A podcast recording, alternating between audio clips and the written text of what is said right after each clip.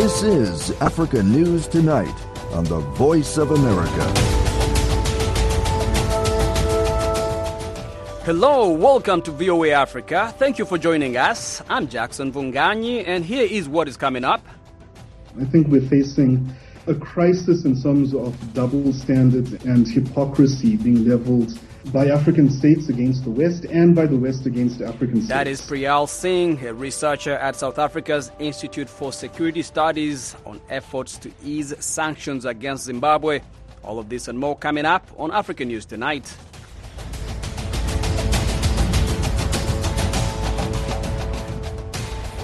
UN Secretary General Antonio Guterres opened a Security Council meeting with the top Russian and US diplomats today by calling for talks on a nu- of a nuclear conflict totally unacceptable.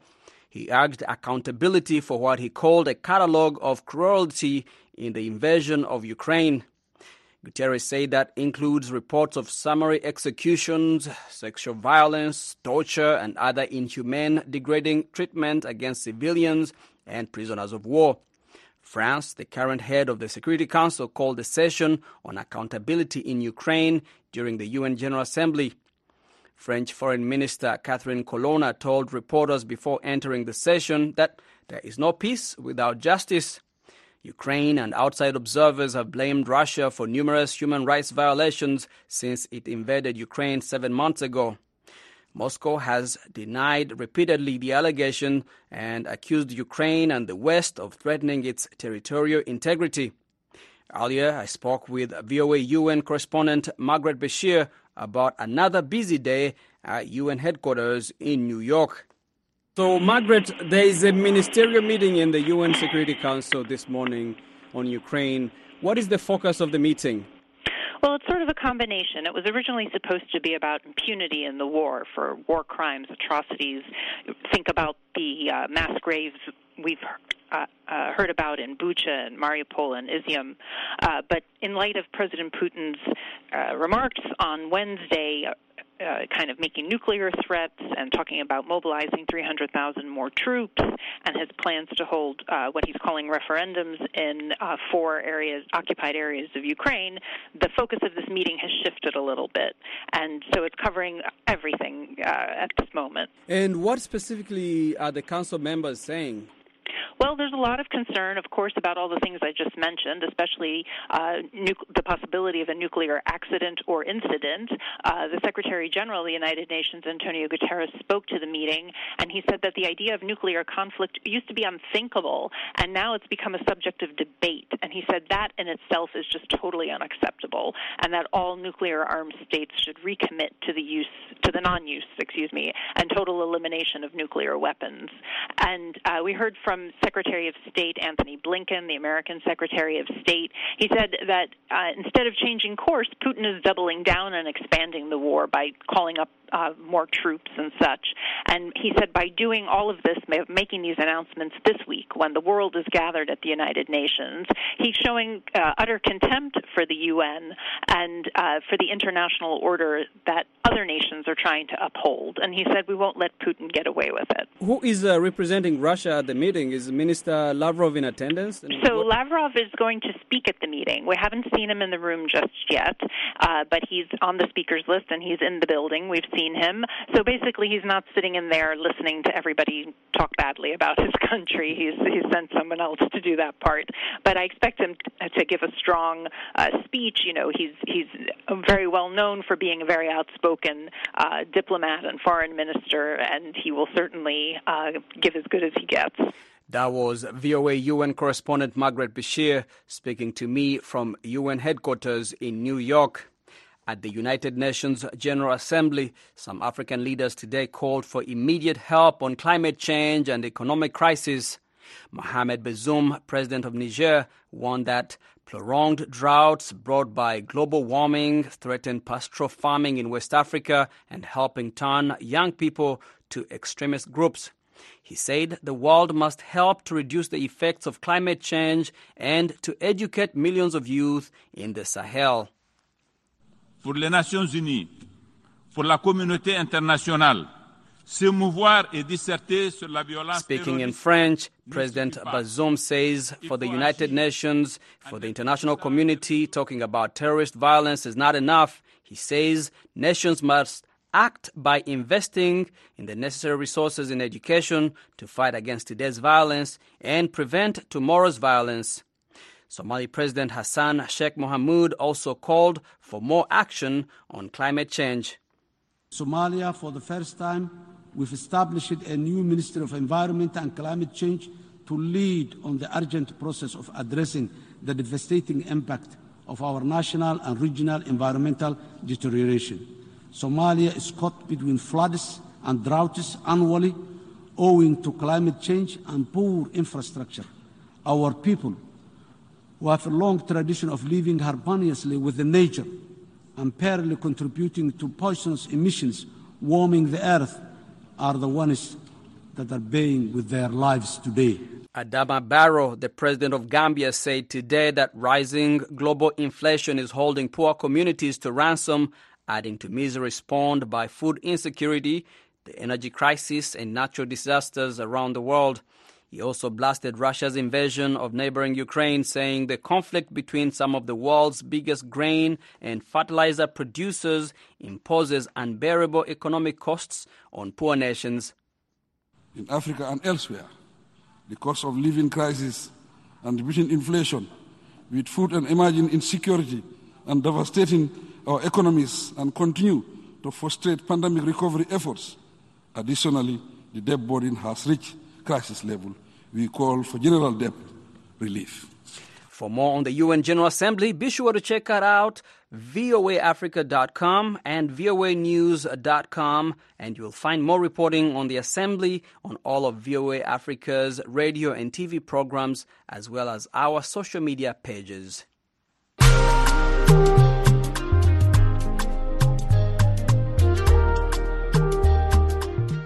Authorities in Cameroon say they have arrested three soldiers for shooting dead two unarmed women in a village in the country's northeast. Sorry, northwest. Activist groups accuse Cameroon's military of killing scores of villagers in raids this month to root out suspected rebel supporters, a charge the government denies. Moki Edwin Kinzeka reports from Yaoundé. Cameroon's military says three members of its airborne battalion this week attacked civilians and killed two mothers in Nibat, an English speaking village in Andek district. A statement signed Wednesday by military spokesperson Serge Cyrille Atonfack says the troops were dispatched to fight separatists in the troubled northwest region. The troops violated orders from military hierarchy and started shooting indiscriminately on civilians, the military says, adding that one of the shooters killed two harmless mothers. The government says family members of the killed mothers rushed to the scene and collected corpses when the government troops left. Diane Geka is a family member of one of the killed mothers. She says civilians sealed their businesses and refused to go to their farms for three days as a sign of protest to Monday's killings. It's disturbing that the military, which is supposed to protect us, is against us women. It's not safe anymore for anybody. When you see military, you run. Whether you are innocent or not, you just need to run helter skelter. Ngeka spoke via the messaging app WhatsApp from Andek she said business activity resumed timidly on Thursday. The government said it arrested the three troops that opened fire on unarmed civilians. Ayong Ta, an official with the Center for Human Rights and Democracy in Africa, says rights groups in Cameroon will continue exerting pressure until the military punishes all of its troops that have committed atrocities. I have a worry whether the culprits will be brought to book because similar cases have taken place, but we don't know what has happened to the perpetrators, and that is why I think the others are still doing the activity because they know that they may not actually be punished as deserved. TAR did not give details on the type of pressure rights groups intend to exert. Activist groups also accuse Cameroon government troops deployed to secure schools when the school year opened on September 5 of killing scores of villagers in western towns and villages, including Andek, Wum, Boyu, Bamenda, and Kumba. The military describes the accusations as unfounded, but promises to punish troops that killed civilians in Andek. The government does not say what the punishment will be, and the accused soldiers' whereabouts remain unknown. In April, Cameroon government also acknowledged that soldiers killed three women and ten children in a February massacre that they then tried to cover up by torching houses and blaming rebels. Rights groups have repeatedly accused both Cameroon's military and Anglophone separatists of killing civilians and torching their homes during the five year conflict. Both sides reject the accusations as intended to tarnish their image. Moki Edwin Kinzeka for VOA News, Yaoundé, Cameroon. The World Health Organization says Malawi has become the first country in southern Africa to eliminate trachoma, the leading infectious cause of blindness. Malawi becomes the fourth country in Africa to stamp out the bacteria infection after Ghana, Gambia, and Togo. Lamek Masina reports from Blantyre in Malawi. The World Health Organization says in a statement that Malawi has been known to be endemic for trachoma since the 1980s. It says the disease received due attention in 2008 following a survey conducted in support of the WHO and Sightsavers, a non-government organization. Uh, the findings forced the country to step up efforts against trachoma by establishing a national task force which implemented the WHO recommended strategy known as SAFE to control the spread of the disease. The SAFE strategy comprises provision of surgery, antibiotics to clear the infection, facial cleanliness, and environmental improvement through access to water and sanitation. Bright Chiwaula is country director for Sightsavers in Malawi. He says besides the safe strategy, the achievement is also as a result of several elements, including training of surgeons and promotion of good hygiene education. Another element is where we ensured that we had a, a monitoring mechanism in place that was effective and efficient uh, in making sure that we were able to track uh, whatever was happening uh, in the country as regards uh, trachoma elimination. But also we were managing the resources uh, for this particular project. Trachoma is one of a number of neglected tropical diseases and is endemic in nearly half the countries in Africa. Malawi is now the fourth country in Africa to stamp out the bacterial infection mainly found in poor areas after Ghana, Gambia, and Togo.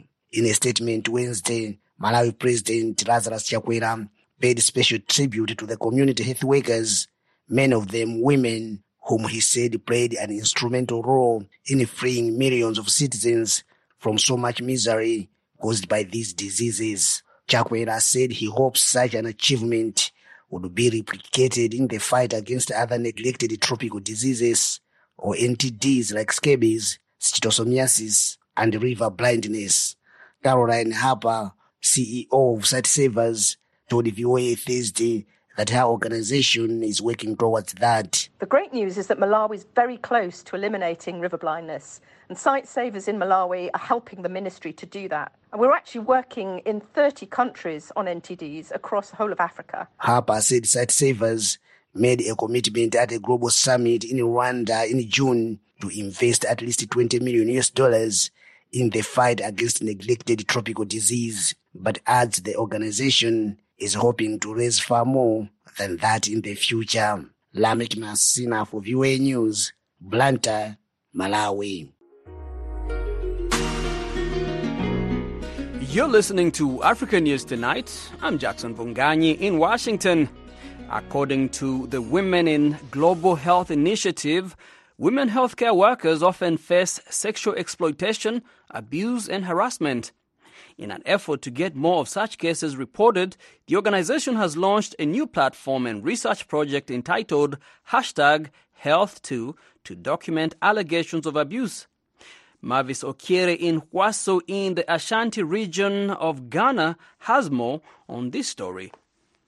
The platform is now open for individual story contribution from September 5th to November 30th. The project will enable women health workers to share their stories freely under condition of anonymity without the risks of job security or retaliation by their employer. Ann Keeling is a senior fellow for women in global health based in the United Kingdom. She says in 2021, her organization launched an effort called the Gender Equal Healthcare and Welfare Initiative to prevent violence and sexual harassment against women healthcare workers. She says abuse against them was a source of concern for all of the group's 41 national chapters, which are based mostly in low and middle income countries, with the situation being exacerbated during the COVID 19 pandemic. She says the platform would enable them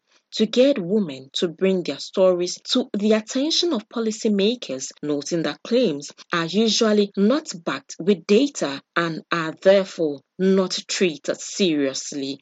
She says they have found out that nurses in particular are in the front line of harassment from colleagues, male patients, and by men in the community. The main cause is where women are in health. Women tend to be in the lowest paid job, men in top, more powerful jobs. Where you have a power imbalance, you're more likely to get this form of abuse. It's also because with health workers, they work up close to people and so they can be more in line for abuse. And I think one of the real reasons that this continues is that there is no data and therefore there is no accountability. Our feeling is that it won't be taken seriously. Keeling says sexual exploitation, abuse, and harassment against women health workers do not only harm them, it also harms health systems and patients. Because there are one or two studies where you can see the impact on nurses and how it actually impacts on patient care. If you have a nurse that is abused, frightened, her morale will be low, and eventually that would impact on patient care. She says there ought to be measures and policies in various organizations to change the narrative, noting that last year the International Labour Organization put out the first ever convention related to violence and harassment in the workplace. She says the convention known as ILO 190 has since been signed by 20 countries to help put in place legal frameworks against violence. Keeling says because more than 50 countries do not have a legal framework, organizations lack the incentive to protect their workers. She encourages various governments to sign up to the ILO Convention, noting that Somalia and the Central African Republic have now signed it. Governments and organisations need to keep data so that we can see the extent of the problem. And the data will not only record the number of cases divided by men and women, but what happened to those cases. How many of those cases were prosecuted? Have perpetrators lost their jobs? We need to know what the outcomes were, and then we need organisational change, especially culture change. About 62% of 330,000 health workers across a range of countries have reported work-related violence and harassment in a single year, according to the Journal for Occupational and Environmental Medicine. Reporting for VOA, this is Mavis Okiere in Juaso in the Ashanti region of Ghana. A court in Burkina Faso has convicted three former presidential guards of involvement in the slaying of a student leader in May 1990. Armed men kidnapped Boukary Dabo, then took him to a camp run by a presidential security regiment where he was tortured. The French news agency AFP says the guards worked in the government of former President Blaise Compaoré. They include General Gilbert Diendere, who is already serving a life term for his role in the assassination of President Thomas Sankara in a 1987 coup that brought Compaoré to power. Diendere was tried starting Monday for complicity in an illegal arrest and aggravated abduction and sentenced to 20 years in prison. AFP notes that the investigations began in 2000. Charges were finally brought in 2017 after a popular uprising toppled Compaore's government. UN investigators are accusing the Ethiopian government of committing serious violations in the Tigray region, which could amount to war crimes and crimes against humanity. The International Commission of Human Rights Experts on Ethiopia submitted its first report today to the UN Human Rights Council. Lisa Schlein reports for VOA from Geneva. The three member commission says widespread horrific acts of violence have been committed since fighting in Ethiopia's northern Tigray province broke out in November 2020. It finds neither the government nor the rebel Tigray People's Liberation Front has clean hands. However, it notes the government is responsible for most of the atrocities documented in the report, adding that some of these crimes are ongoing. The investigators blamed the government for the dire humanitarian situation in Tigray. The commission chair, Kaari Betty Murungi, said the federal government and its allies have looted and destroyed goods indispensable for the survival of the civilian population. She added these and other tactics have left 90% of the population in desperate need of assistance. We have reasonable grounds to believe that the widespread denial and obstruction of access to basic services, food, healthcare, and humanitarian assistance amounts to the crime against humanity of persecution and inhumane acts. We also have reasonable grounds to believe that the federal government is committing the war crime of using starvation as a method of warfare. Murungi noted the Commission also has received information indicating that Tigrayan forces have looted or otherwise misappropriated humanitarian aid. She said there are reasonable grounds to believe the Ethiopian Air Force has committed war crimes, including intentional attacks against civilians and the use of armed drones against civilian targets, causing many civilian deaths and injuries. The Commission also found that rape and crimes of sexual violence have been perpetrated on a staggering scale since the conflict began, with Ethiopian and Eritrean forces and regional militia targeting Tigrayan women and girls with particular violence and brutality. At times, the attackers used dehumanizing language that suggested an intent to destroy uh, Tigrayan ethnicity. The Commission said the Tigrayan forces also have committed serious human rights abuses, some of which amount to war crimes. It accused the forces of large scale killings of Amhara civilians, rape and sexual violence, and widespread looting and destruction of property. The Ethiopian ambassador to the UN in Geneva, Zenebe Kebede, said the allegations in the report were unsubstantiated, selective, discriminatory, and politically motivated. He said Ethiopia is committed to peacefully resolving the conflict in Tigray under the auspices of the African Union. He called on members of the Human Rights Council to reject the report and not to extend the mandate of the Commission. Lisa Schlein for VOA News, Geneva. And that wraps up this edition of African News Tonight. I'm Jackson Mvunganyi in Washington. For all latest developments on the continent 24 7, visit our website at voaafrica.com. We are also on all social media platforms at VOA Africa.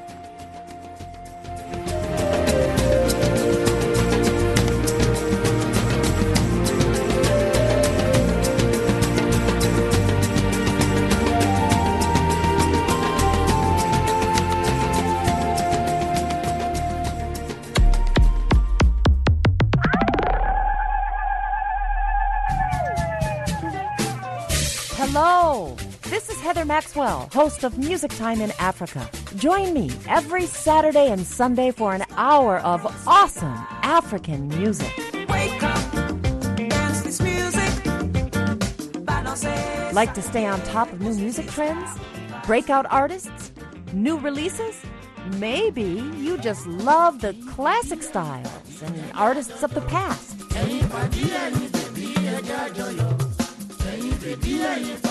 Or simply the sound and feel of a good beat.